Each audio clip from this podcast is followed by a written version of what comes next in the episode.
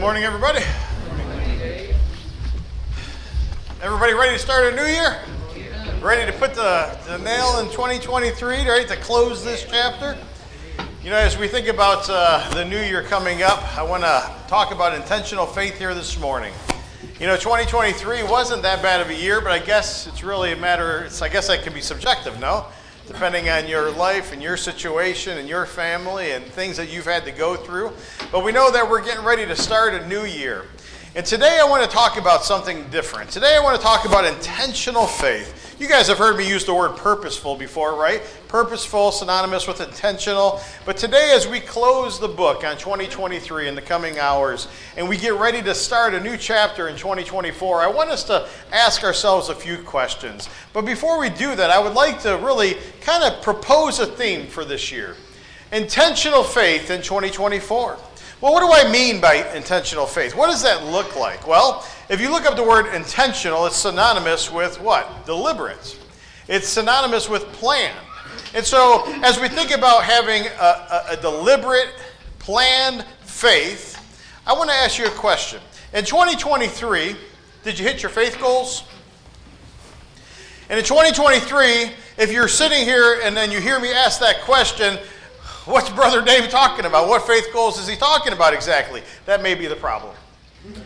That may be the problem because if you haven't set goals, how can you hit a goal that you have not set for yourself? You know, oftentimes as we think about goals in this life, how often is one of the first things we do? It's a new year. What are we going to do? We're going to set some goals, right? I'm going to learn a new language, and I'm going to uh, learn an instrument, or I'm going to fill in the blank, right? Whatever it is that you plan to do, and oftentimes we don't actually hit those goals. We actually fail to attain those goals. Why do you think we fail to attain many of the goals that we set? I wonder how many times we properly prioritize those goals. Did you hear that? Properly prioritize those goals. Well, intentional faith in 2024. What's intentional mean? Well, it's synonymous with deliberate, planned. What did you do to plan to, in order to make, to make sure that you actually were deliberate in achieving the goals that you had set forth? So, on this last day of 2023, I want each of us to consider if we haven't reached our goals that we had in 2023, to ask yourselves why. I'd like for you to do a little introspection. I'd like you to really think about why maybe you didn't achieve the goals that you had set out for yourself in 2023. And if you didn't set out, if you didn't set any goals, well, that's a whole other conversation. How are you? How do you expect yourself to grow and mature in your faith if you have no faith goals? How do you grow and mature as an individual if you have no personal goals? And so that's something I want to challenge us on here today. I want us to consider what it means to have goals. And so faith is something that is living, is it not? Yeah.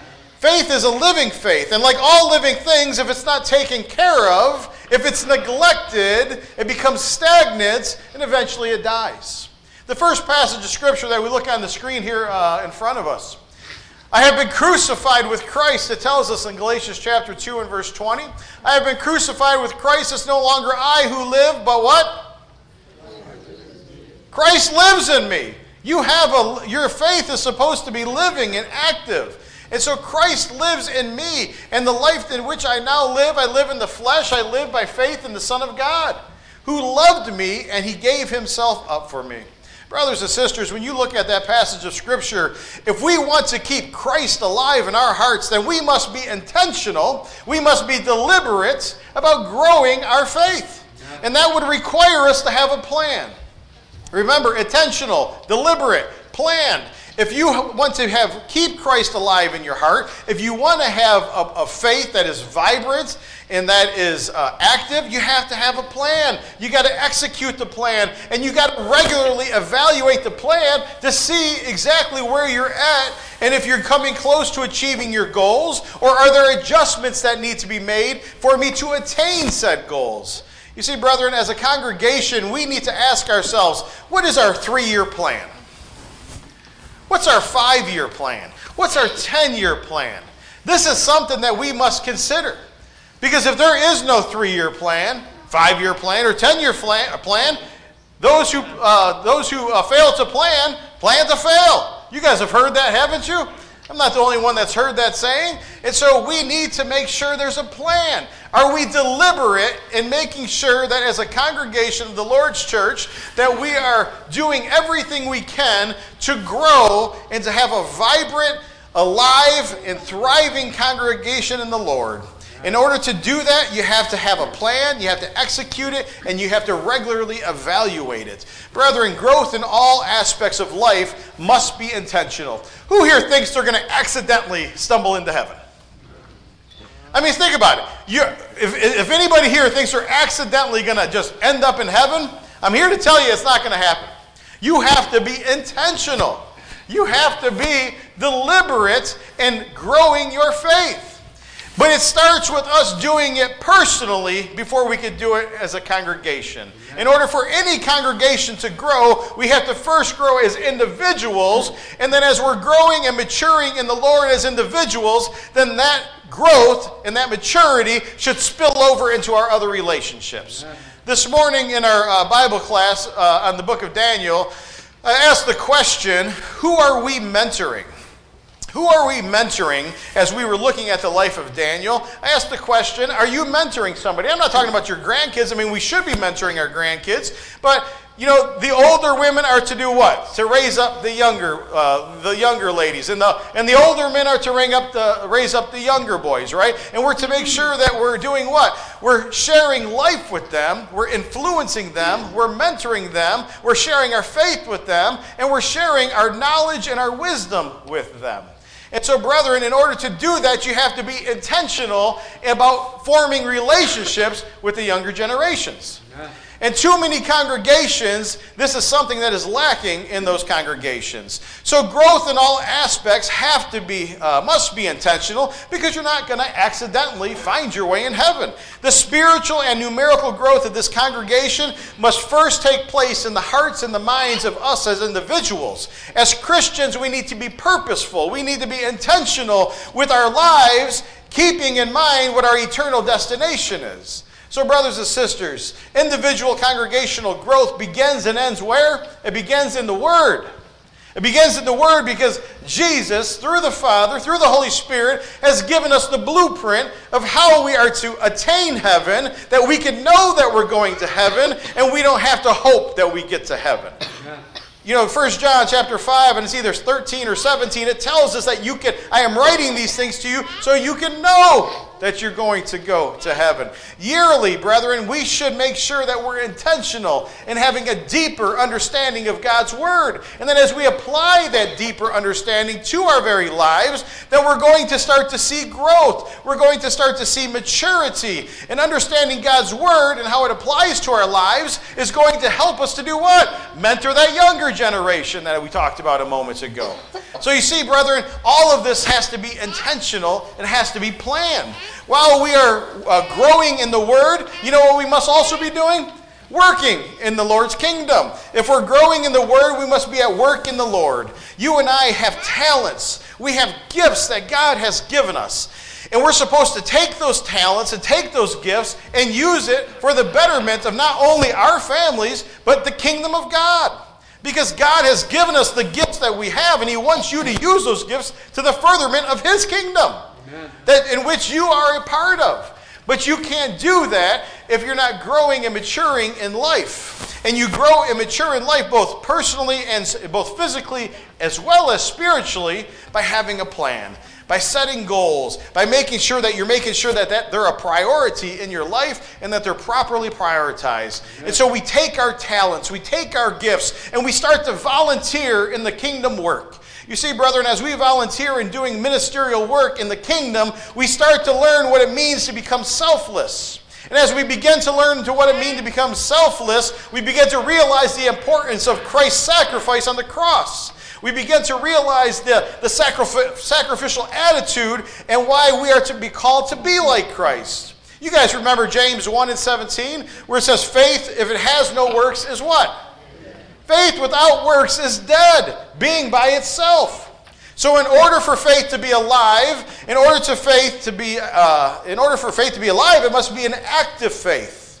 And in order for, to feel alive and to have purpose, we must be working towards something.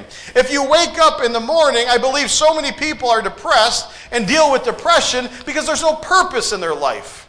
They wake up every morning and they have no reason for getting up, for getting out of bed. So there needs to be purpose. Well, those, that purpose then goes back to what, do you, what goals have you set to better yourself as a person?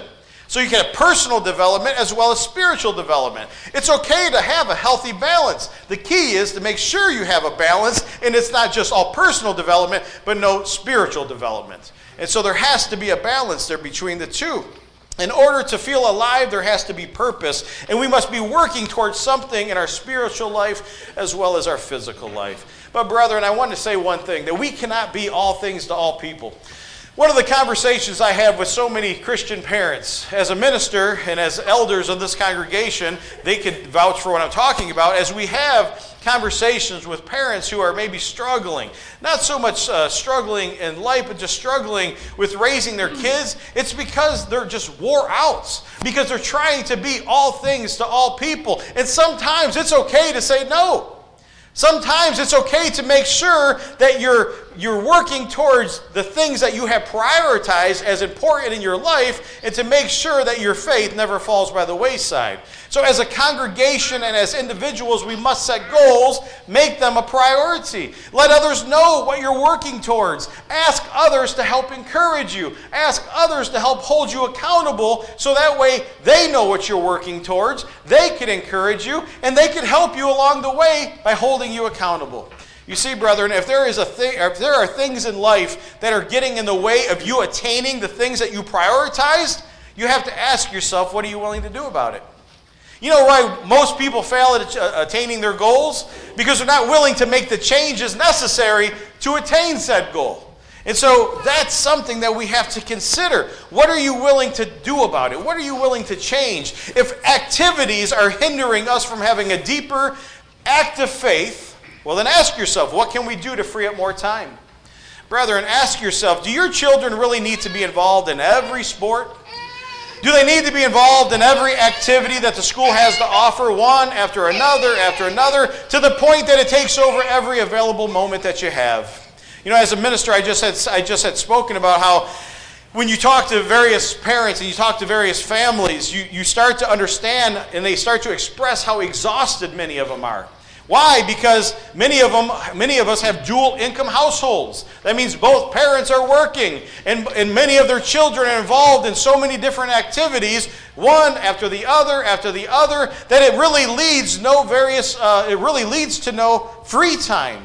And, the, and then you add to that multiple child homes, and then it really starts to zap you because you have to divide and conquer, and you're running all over the place, and you're taking care of these uh, activities, and I'll go take care of these activities. And then somewhere along the line, we're supposed to try to fit in faith development. We're supposed to try to fit in personal development, but there's no time left in the day. Have you ever, have you ever said this as a parent?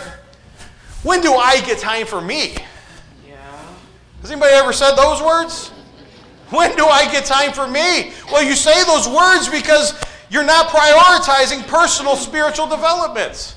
Because you think that in order to have, too many parents have bought into this idea that in order to have well rounded kids, we have to have them involved in every activity so that way they can learn what it means to be a part of a team or part of a group and they have to learn work ethic and they have to learn all these different things. And so to have well rounded kids, we got to get involved in a little bit of everything even if we have to sacrifice other things. But yet, those the, one of the things that usually gets sacrificed is their faith and the spirituality of the family. That's usually the first thing that gets kicked to the side. So yeah, great, good job. You you you've raised well-rounded uh, kids who grow up to have no faith. And yet we try to prioritize everything in the world that has no eternal consequences. And yet most of our young kids and young adults are falling away from the Lord I, this is not just your preacher and hearsay. This is, look at the statistics. Go visit some congregations. Go look for the younger families. Where's all, where are all the, the young families and younger and the young adults from the last two or three generations? Where are those young families in the congregations? You see, brethren, we have to make sure that we're prioritizing our faith and not just prioritizing activities. Brethren, if you have found yourself asking that question, that's that uh, the question, when do I get time for myself, then something's got to give. Something's got to change. And you have to ask yourself, is that something going to be sacrificing your faith first? Or are you willing to remove some of the worldly activities? There's nothing wrong with sports, there's nothing wrong with activities, but do they need to be involved in every single one of them in every single season of the year? Then you, as I said, you add to that multi-child homes, dual income household. When do you have time for personal or spiritual development? Brethren, there's only so many hours in a day. And so you, as parents, have to make sure that we're setting the actual uh, standard for what is important to, the, to us as a family. Most parents these days, as I said, have bought into that idea about the well rounded kids, but how well rounded are they if they grow up with no faith? So, brethren, there needs to be a healthy balance, both spiritually but spiritual, the spirituality of the family must never take a back seat to worldly activities. Satan has done a wonderful job of, uh, of, of keeping us busy. Satan has done a wonderful job of making sure that we feel like our kids have to be involved in every aspect of everything that life has to offer and then to the to the detriment of their spirituality to the detriment of the faith and are you willing to make the necessary life adjustments as we consider intentional faith in 2024? Are we willing to achieve the spiritual goals that we have set out for ourselves? You see, brethren, a vast majority of people, myself included, we fail to, to, to, to attain the goals that we have set because they're not properly prioritized. So let's make 2024 the year that we stop making excuses. That we stop making excuses for why we have failed to accomplish something because we didn't prioritize it. Brethren, across this once great uh, God fearing country of ours, church growth is a hot topic right now. Church growth is a hot topic for many congregations of the Lord's church, as well as all denominations of Christianity, because many congregations every single year are closing their doors. We're, we're, we're actually almost 300,000 people uh, less today in just the Lord's church than we were 30 years ago. And those numbers are two years old. So they're probably worse than that. 300,000 people less today than we were 30 years ago. And it's not just the Lord's church, it's all Christian denominations. Brethren, church growth starts from us with as individuals and it spills over into all of our various relationships. The scriptures teach that, that church growth has a twofold concept, both spiritually as well as numerically. And in fact, these two aspects they complement one another because when you grow spiritually, there will be numerical growth. And therefore, when we stop growing spiritually, you stop growing numerically. Because your faith is then no longer spilling over into your other relationships. Your faith has now become stagnant because, well, outside of Wednesday and Sunday, you really don't have a faith and you're not practicing your faith. You're not living out your faith. There's no faith goals. So, Monday, Tuesday, Thursday, Friday, Saturday, I'm more concerned with everything going on than I am with anything to do that has to do with kingdom work. And if that is the case, brethren, is it any surprise that we see that for 30 straight years, the churches around us are shrinking? The churches around us are, are, becoming smaller, right? They're, they're becoming less dynamic. Why is that? Because we haven't prioritized our faith. Brothers and sisters, these are something, these are things that we need to consider in 2024. And that's why I propose that in 2024 we have intentional faith be the motto, be the theme for this congregation. When I tell you that everything begins and ends in the Word, spiritual growth begins in the Word. Listen to what 1 Peter chapter 2, verse 1 and 2 says. Therefore, putting aside all malice, all deceit, hypocrisy, envy, and slander, like, new ba- like newborn babes, long for the pure milk of the word. Why? Because by it, what does it say? You will grow. You will grow in respect to salvation. For a congregation and an individual that does not feed from the word regularly cannot grow spiritually. And then if you're not growing spiritually, your faith becomes stagnant and it leads to dying congregations. Brothers and sisters, you think about Hebrews chapter 5 and verse 12, it says, For though by this time you ought to be teachers, you have need yet again for someone to teach you the more elementary principles of the oracles of God. And you have come to need milk and not solid food. What is the point that the, the author of Hebrews is trying to convey to the Hebrew, to the Christian converts of, of, of, the, of, of, Jude, of Judaism?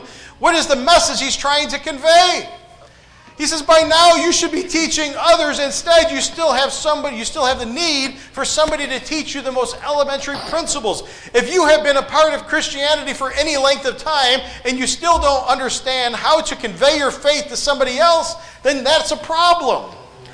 And then how can you say you're growing spiritually when you don't even know the basic principles of what you believe? So, brothers and sisters, many Christians have become dull of hearing that it talks about in the previous verse, in Hebrews chapter 5 and verse 11. And it says it leads to apathy. Apathy is spiritual laziness, it's spiritual indifference. And so, as disciples of Christ, we must work alongside, we, we must work alongside and complement one another as ligaments that are growing up in the body of Christ. You think about Ephesians, you think about Ephesians chapter 4 and verse 15 and 16. It talks about us as a body and the ligaments that help hold the body together and help it to function.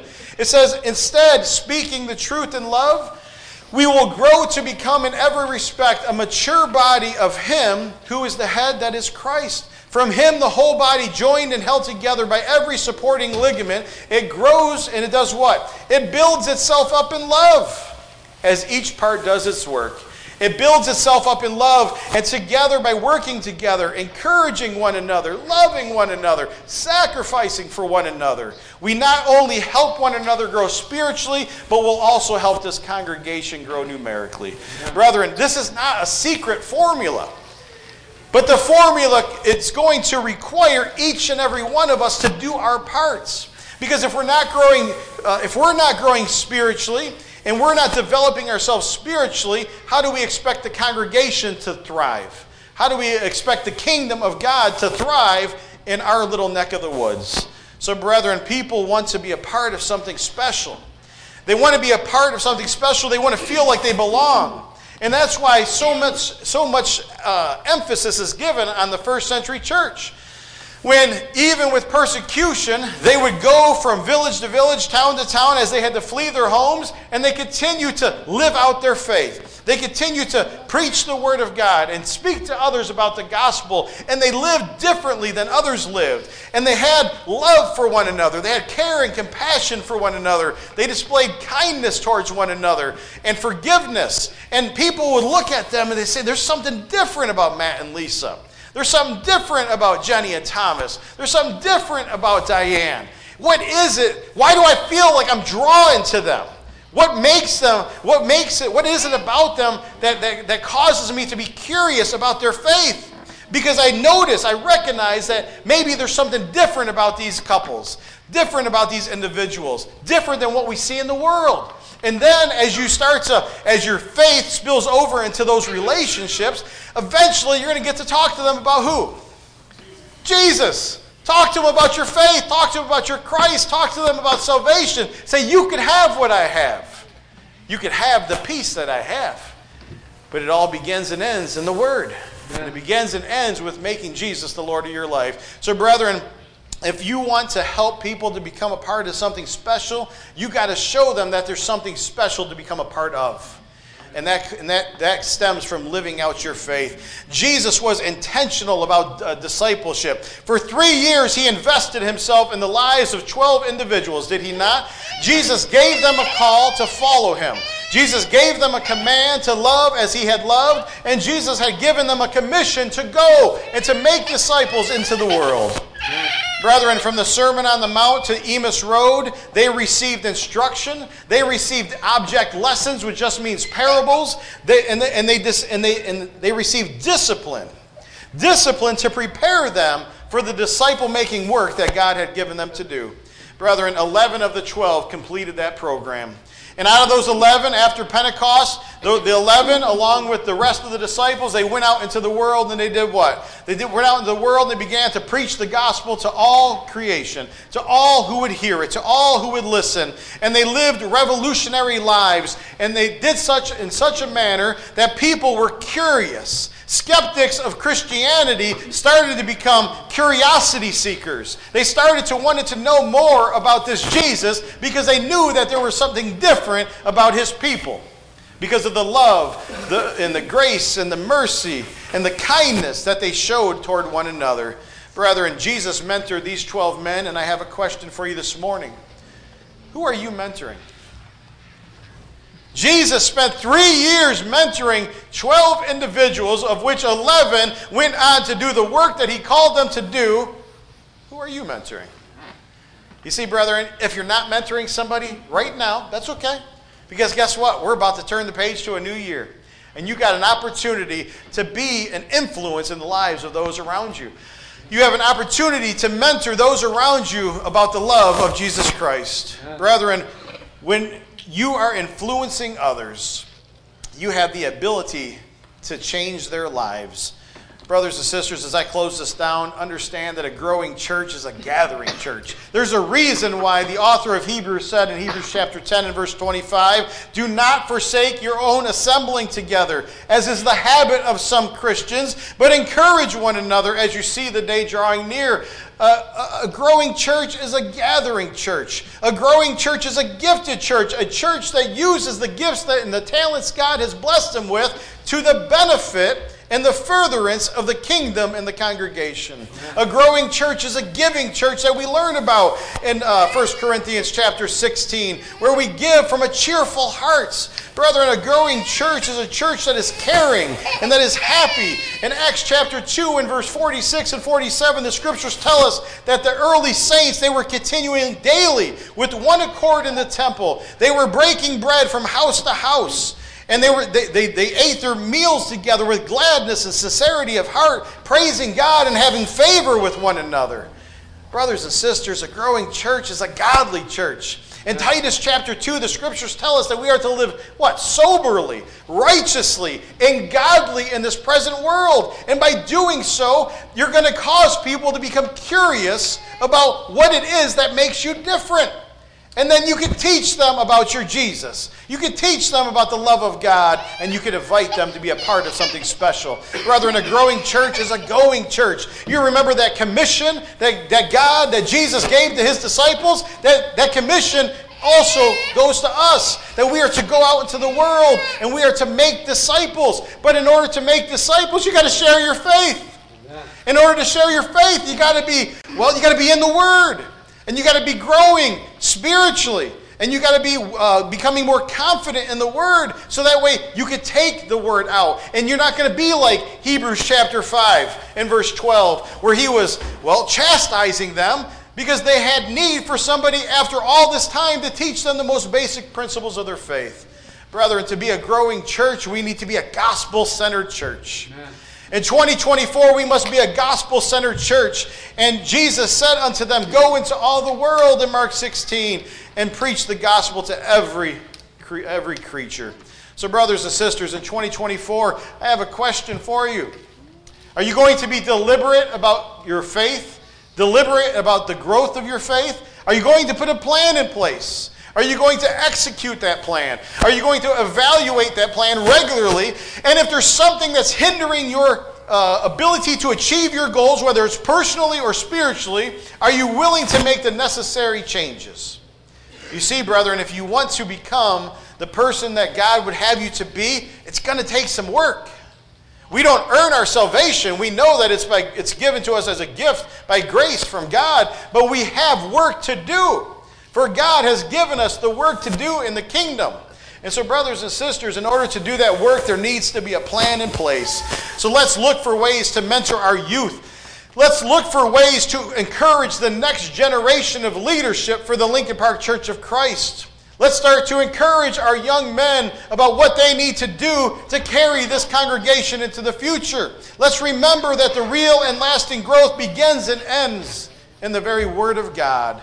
And so, brothers and sisters, if you want to help somebody, the greatest way that you can help them is by making sure that they are part of the kingdom of God. As I close this down, and as I hopefully try to encourage you to go home and to consider these words today, I want you to plan two things, two goals.